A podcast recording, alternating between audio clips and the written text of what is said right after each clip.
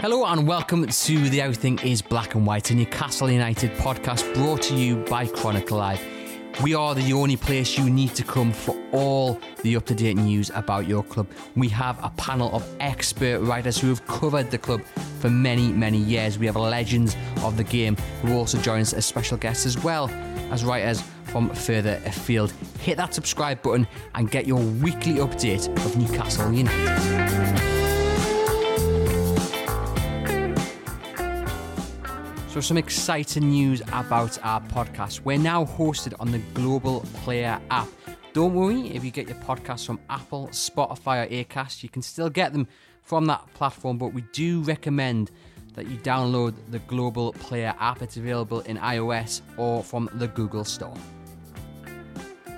So, hello and welcome to Everything is Black and White podcast. I'm your host, Andrew Musgrove, joined by veteran Chronicle journalist John Gibson. Uh, we, we do live a matter of streets away, but unfortunately, we can't be doing this in the office nor the pub, uh, where we'd like to be celebrating if this Newcastle United takeover goes through. You may have heard John on the podcast last week, where he was excited about what might happen.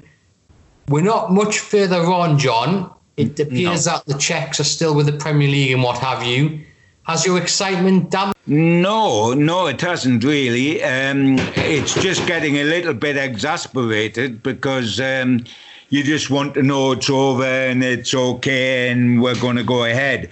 Um, so there, there's a, it's not apprehension. It's it's just a little bit of irritation because you just need the, this whole thing. We've waited for 13 years to get some sort of conclusion, and the sooner it comes, the better. It's a, it's been quite an amazing time, hasn't it? Because if you if you look at the situation, Andrew. Um, Newcastle haven't played for something like eight weeks, and yet there's been more excitement in this eight weeks because of the takeover than there has been when they were actually playing games. Indeed. And you mentioned the games there. One of the stories that has come out of late is about Steve Bruce's future. Uh, for me, it's too early to be talking about managers, but nonetheless, we will address, you know, the claims that Mauricio mm. Pochettino is, is one man that the, the potential new owners like. There's other names have been thrown yeah. about. Andres Boaz-Villa over at Marseille is another one. Yeah. You, is Steve Bruce the man to lead Newcastle into a new era, or do you think that his time is up at Newcastle if this takeover goes through? Uh, well, the most important thing is what the new owners think. And, and I think it's absolutely inevitable that Steve Bruce will, supposing the takeover happens in the next week, Steve Bruce will stay in charge to see out this season if we get back to playing on neutral uh, grounds behind closed doors. He will see out this season, but it's as inevitable as night following day that. Uh, Steve Bruce will not be here long term. Excuse me. He'll not be here long term because that's the way takeovers are. New managers are brought in by new owners, and um, I I think that Steve himself will know. Um, that life is is hard. That's the way it goes. You walked out on Sheffield Wednesday to come to Newcastle. Now the same thing's likely to happen to him. Um, I think that he will not be Newcastle United's manager in a year's time. Maybe not even at the start of a new season. He will see out this season, but it's a countdown to him going. And out of the names that have been mentioned for potential manager, does any of them take your liking? Pochettino uh, sounds very, very good to me. Um, I know, ironically, he's like us. I mean, we've won nothing for 50 odd years and he's won nothing, but, uh, but like the entertainers were fabulous um, under Kevin Keegan, uh, Spurs under Pochettino, and of course we've got to remember it was only last season when they got to a Champions League final. Uh, they played football the right way. Uh, they were a joy to watch. He had built a club up at Southampton. He'd built Spurs up, and I think he would be capable of doing the same here. We don't know whether. Um, he will be the man that'll come here. We don't know whether he would really want the job because nobody is speaking out at this stage because they cannot until the takeover happens. But I think he would meet the excitement expectation uh, if he came to Newcastle, most certainly.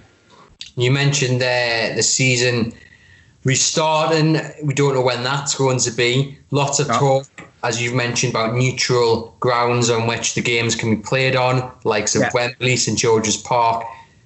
For yeah. you, what has to happen? Does the season restart at some point, or are you leaning towards just saying just cancel it all? Or what's your what's your view on what has to happen? Well, it's a very interesting point. Um, you know, I, if you're Liverpool, you wanted to start so you actually physically win the title, etc., etc. If you're in the bottom three, you don't want to start because you wanted to be null and void so you don't go down.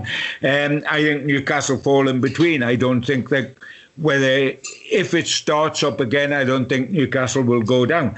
The wonderful thing is they might go to the cup final, but that is really dreaming, isn't it? Because you've got to beat Man City, then you've got to beat a, a top Premier League side in the semi-final and the final. But um, it would be nice to see it start, although it's going to be unreal, isn't it? If you think every game's on a neutral ground, so you lose your advantage of, of playing at home or, or the disadvantage of playing away. There's going to be no crowd there, so it's going to lack atmosphere. Um, but at least it's something on telly for fans who have had withdrawal symptoms um, to get back into the game. I think it makes sense to try to complete the season, but not if you're risking the health of players or anyone else because this is a vicious, horrible, terrible, terrible time. And the most important thing in all of this is not playing a football match, it is people not dying. And that's got to be addressed first and foremost. Only if everything's totally safe is it worth playing again. If it is not totally safe, please let us not play. This is a contact sport. It is very difficult to keep social distancing on a corner kick for players, is it not? You've got to be careful, very, very careful. You have indeed. John, just finally then to wrap up, if you had the chance to sit down with the potential new owners, what would you tell them about Newcastle United and what they could achieve here? well, the sky is literally the limit um, because I've always said that this is the club above all others with unbelievable potential. I could never believe that uh, when Middle East money was going to come into this country, it went to Manchester City when it could have come to Newcastle. At that time, Manchester City weren't even the best team in Manchester. Manchester United were. Uh, we are one city club. The potential here is absolutely ginormous.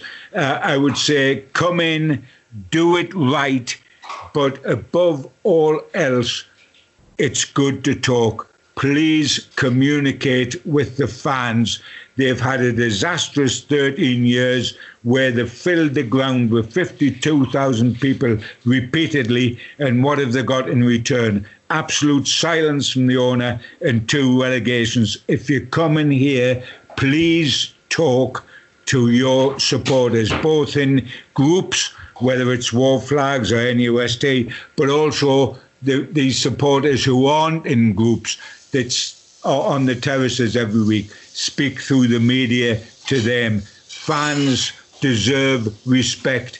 Treat them right, and you've got the best fans in the world on your side. Well, there you have it, John. Thank you very much for joining us. Keep yourself safe and well, and hopefully, we'll see you sooner rather than later. Very, very shortly, I hope. God bless. Thank you.